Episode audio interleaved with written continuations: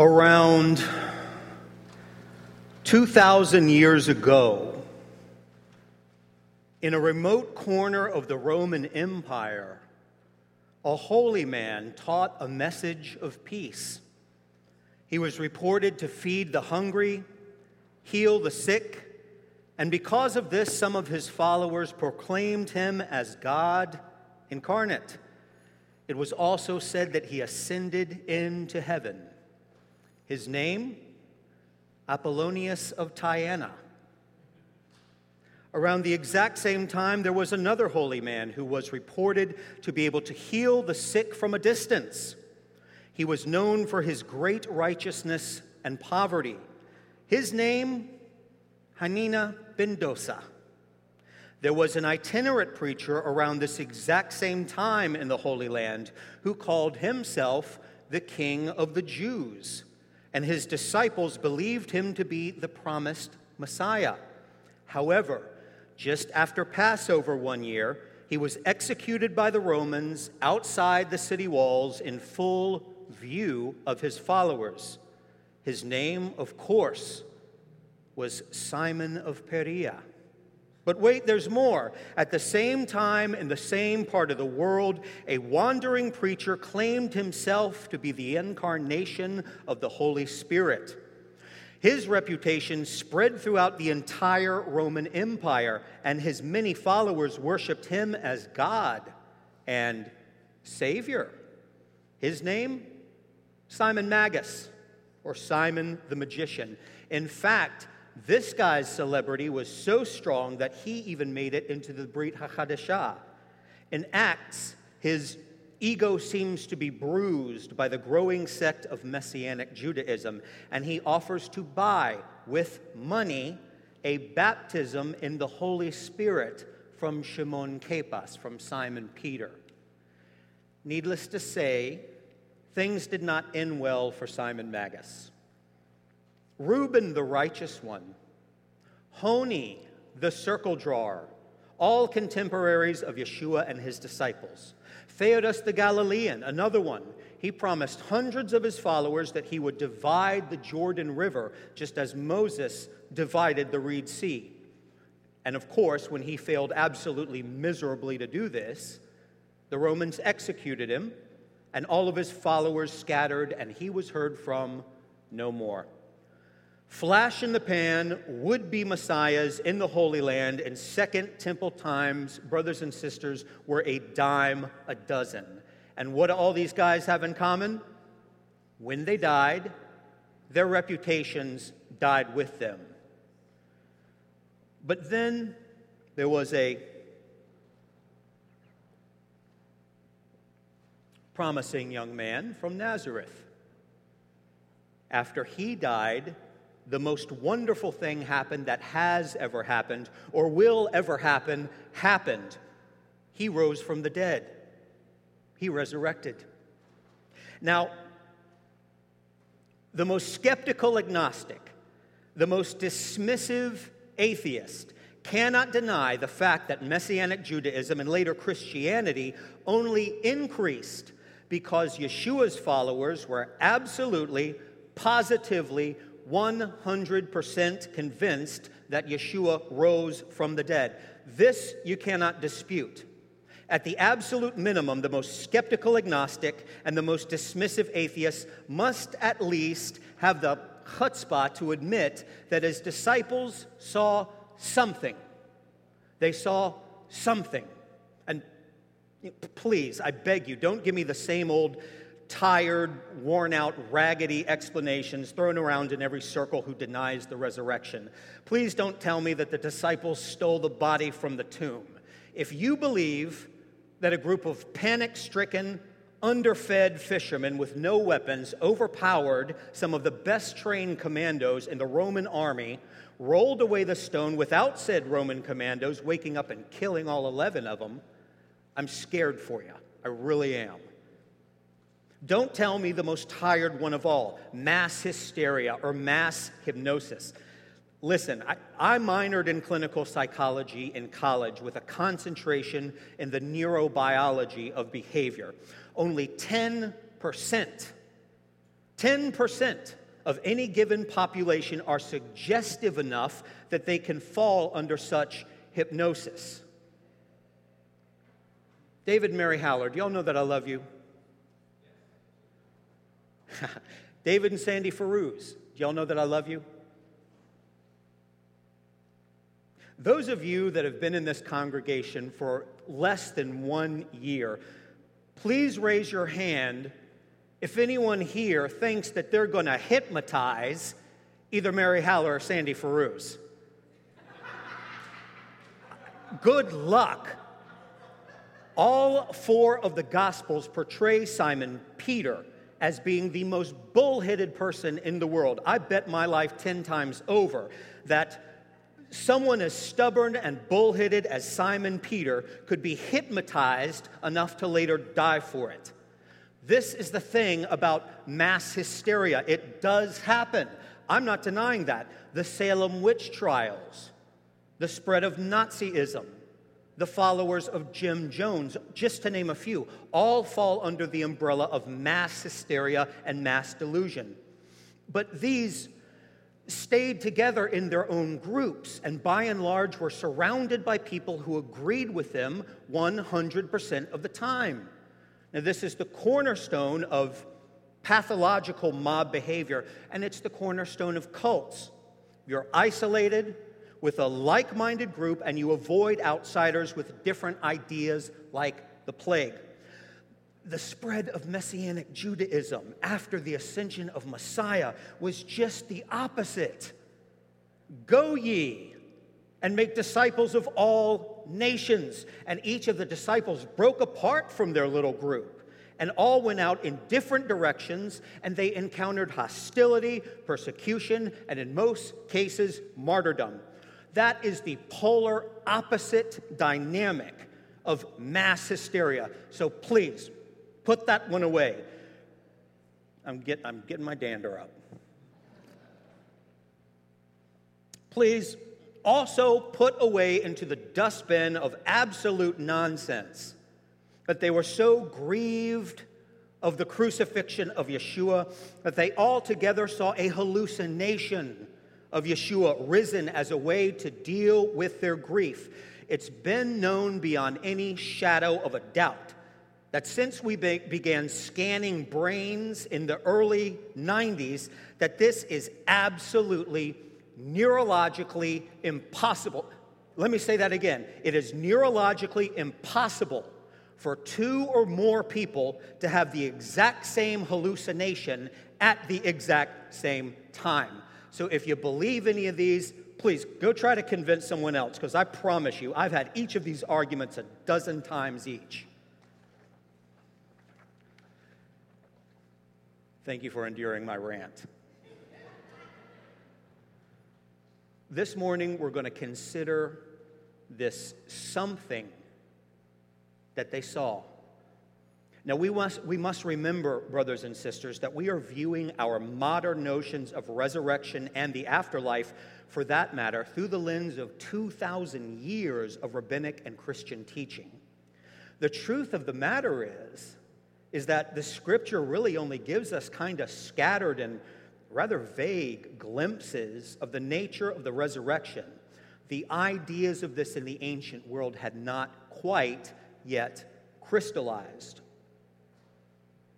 If you were a really great Greek or Roman, but I mean, if you were really something else, after you died, you might be transformed into a star. This is where the concept of constellations and horoscopes and myths about them originate. But for the common citizen, like you and I, like everyone in the synagogue, the afterlife was depressing. In the Greco Roman world, when you died, you went to the underworld. You went to Hades, where your shada where we get the English words shadow and shade come from, which was just kind of a faint spirit of who you were before you died. Your shada would just kind of wander around Hades with all the other shadas. This is a far cry from our modern idea of a blissful afterlife. your Shada just kind of wandered around in this dank, cold, dark, cavernous place for all eternity. Now, you would recognize the Shadas of your dead friends and relatives, but this was no happy reunion. I think about everyone alive has a very similar shared experience of having that one childhood friend that for years at a time you were inseparable. But then you grew up and you played together less and less, and then high school hit, and you were little more than just another anonymous face that you would pass in the halls. Seeing your friends and relatives in Hades was just like that. Moreover, Greco Romans had zero conception about being born in the image of a loving God. Thus, your Sheda appeared how you appeared at your death. If you died of the plague, your Sheda would have all the, the festering sores of the plague. If you were stabbed to death, your Sheda would still be bleeding from open wounds for all eternity if you died by falling from a great distance and broke your back, your Sheda would be an invalid in Hades. So, to the Greco Roman, the idea of resurrection, I mean, to a Greco Roman, they, would, they would have been like, Resurrection? Are you kidding me? What are you, some kind of fool? Why would I want to be resurrected in this smallpox scarred body with half of my teeth rotted out as it is, and this incredible arthritis and gout that I suffer with every day? Resurrection. Get out of my face. That would have been their attitude. And this is why. Who has ever done a Bible study on 1 Corinthians? Okay, well, in Rav Shaul's letter to the First Corinthians, and I believe it's chapter 15, in Rav Shaul's letter to the very Greco Roman Corinthians, this is specifically, specifically why they wanted absolutely nothing to do with the resurrection of Yeshua. They didn't believe in resurrection. And of course, Rav Shaul had to set them straight about it, but now you know why that is. A Greco Roman, curiously enough, was fine with the idea of ghosts and things like that wandering the earth. But bodily resurrection? Um, ew. Pardon me. Now, in contrast, there were us Jews. We believed in a vast underground cavernous grave that we called Sheol. And when you died, your soul, your nephesh, went underground and slept.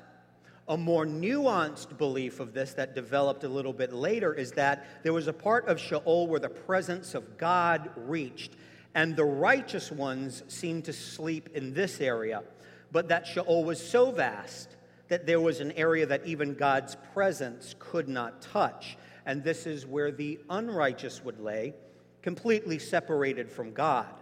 And it was awful. Now, Isaiah in his writings seems to write about the more awful parts of Sheol for all the enemies of Israel. But we do have an interesting glimpse, maybe, into perhaps the, more, the more closer to God portion of Sheol.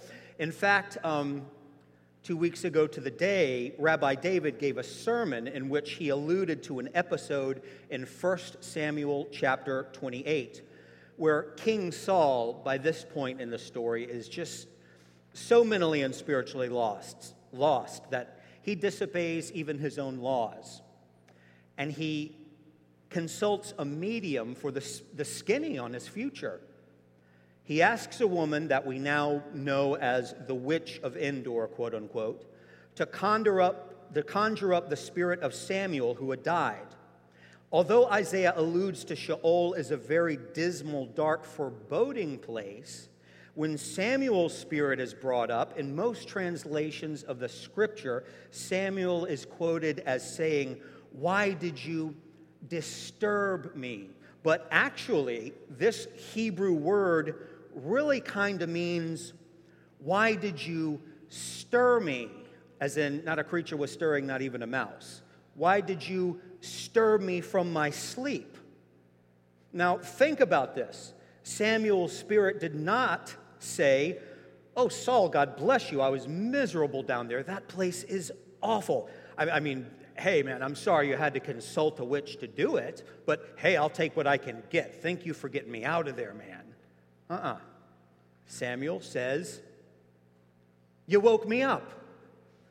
Dude, you woke me up. We have all had those mornings where we're sleeping so peacefully and so cozy under our covers, and we're having the most blissful dream, and then burn, the, the alarm clock jars us awake, and we have that sinking, ugh, before we know we got to get up and go on with life. I'm just speculating, of course, but I wonder if the spirit of Samuel was referring to a blissful sleep like that. Who knows? I, I don't.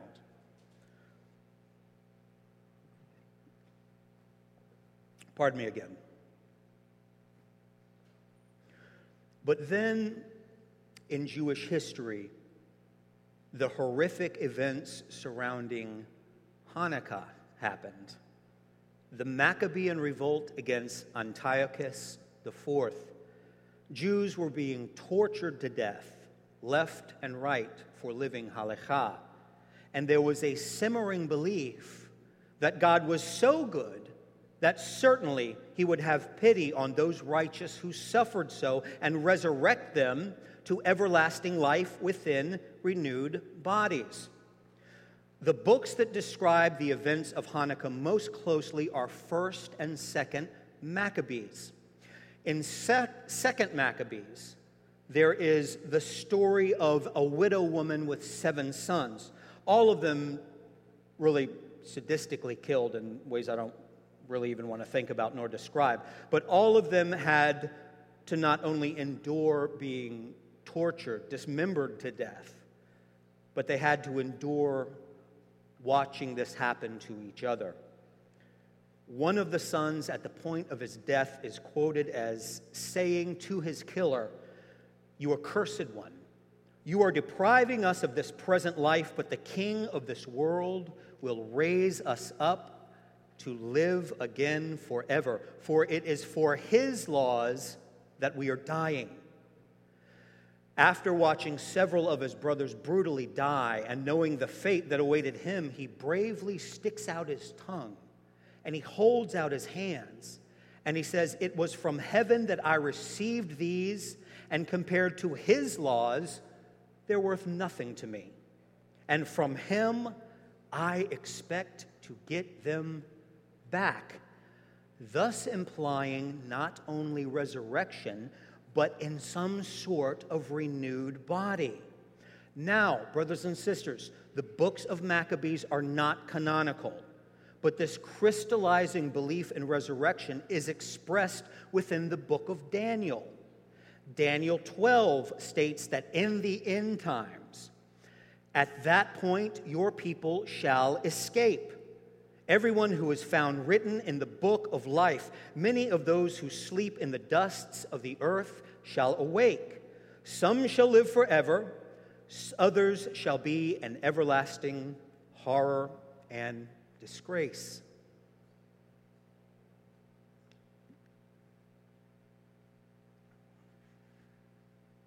Now we're going to get real. I'm paraphrasing from Yohanan 11, from John 11. Now a man was ill, Lazarus from Bethany, the village of Mary and her sister Martha. Lazarus, of course, was their brother. The sister sent word to Yeshua saying, Rabbi, the one you love is ill.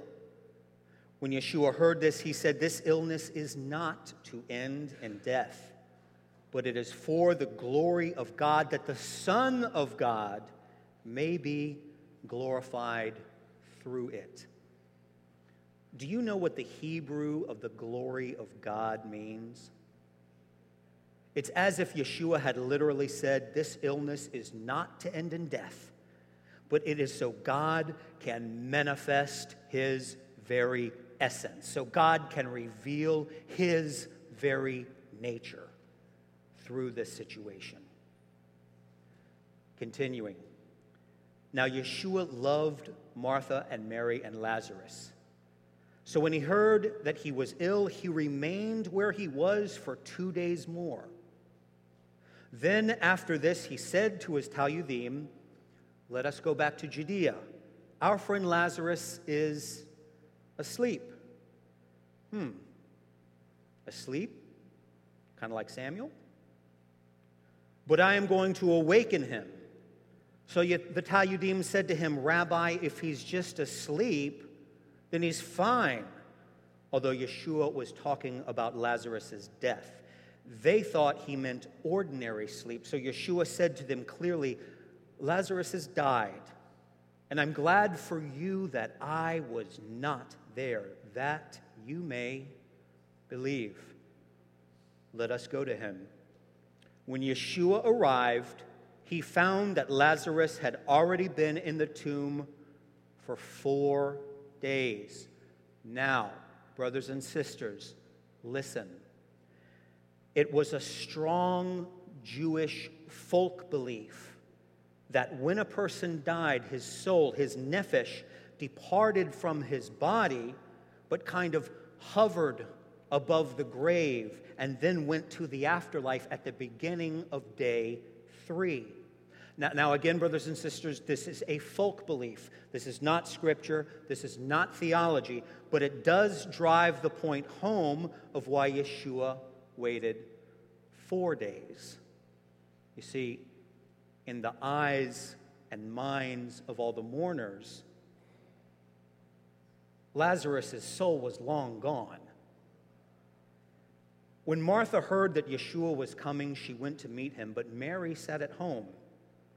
Martha said to Yeshua, Lord, if you had been here, my brother would not have died. But even now, I know that whatever you ask of Adonai, he'll give you. Yeshua said to her, Your brother will rise. Martha, and in this part, she's kind of echoing what we just read in Daniel 12, replied, I know he will rise in the resurrection on the last day. Yeshua told her, I am resurrection. I am life. Wait a minute, Wayne, didn't you leave out the these? No, I didn't. I am resurrection. I am life in the Semitic language that Yeshua spoke. Whoever believes in me, even those who are dead, will live. And everyone who is now alive and believes in me will never die. Do you believe this? She said to him, Yes, Lord. I've come to believe that you are the Messiah, the Son of God, the one who's come into the world. So Yeshua came to the tomb. It was a cave, and a stone lay across it. Yeshua said, Take away the stone. Martha, excuse me,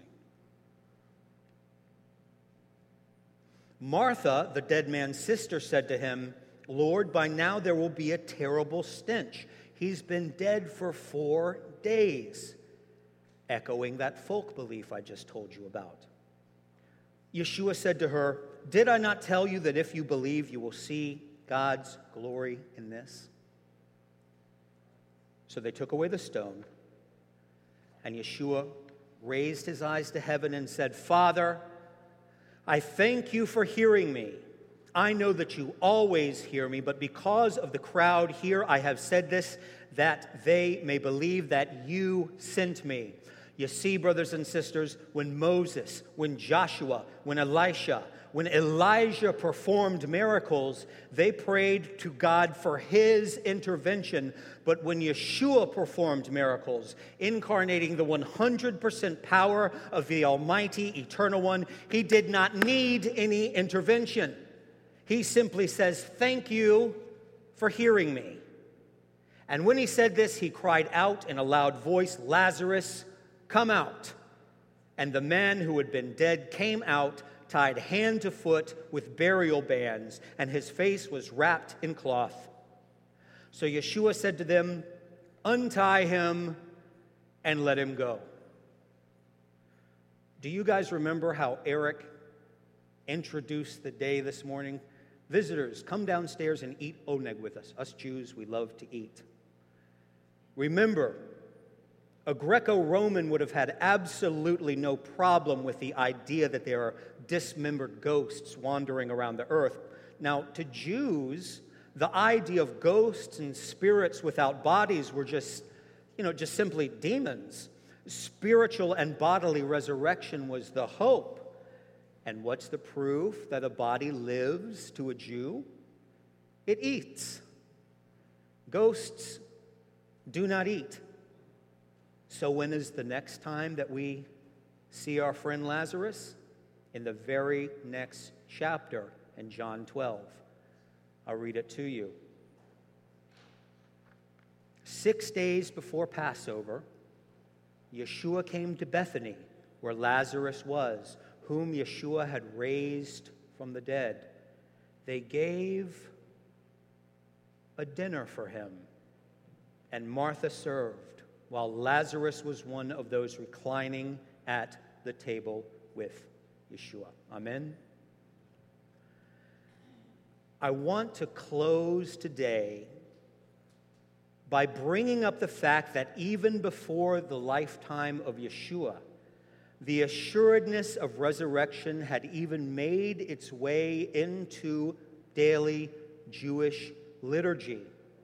There's a, a favorite liturgical prayer of mine. Maybe you've heard it once or twice or a hundred times. Atagibo leolam Adonai mechayehim etim atarav leoshia. You, O Lord, are mighty forever. You raise the dead. You are mighty to save. You sustain the living with grace resurrect the dead with abundant mercy, uphold the falling, heal the sick, set free those in bondage, and keep faith with those that sleep in the dust. Who is like you, master of mighty deeds? And who can compare to you, King, who causes death and restores life and makes salvation to sprout? and you are faithful to resurrect the dead. Blessed are you, O Lord, who resurrects the dead. In this simple prayer, there are six, arguably as many as nine uh, allusions to resurrection and the afterlife.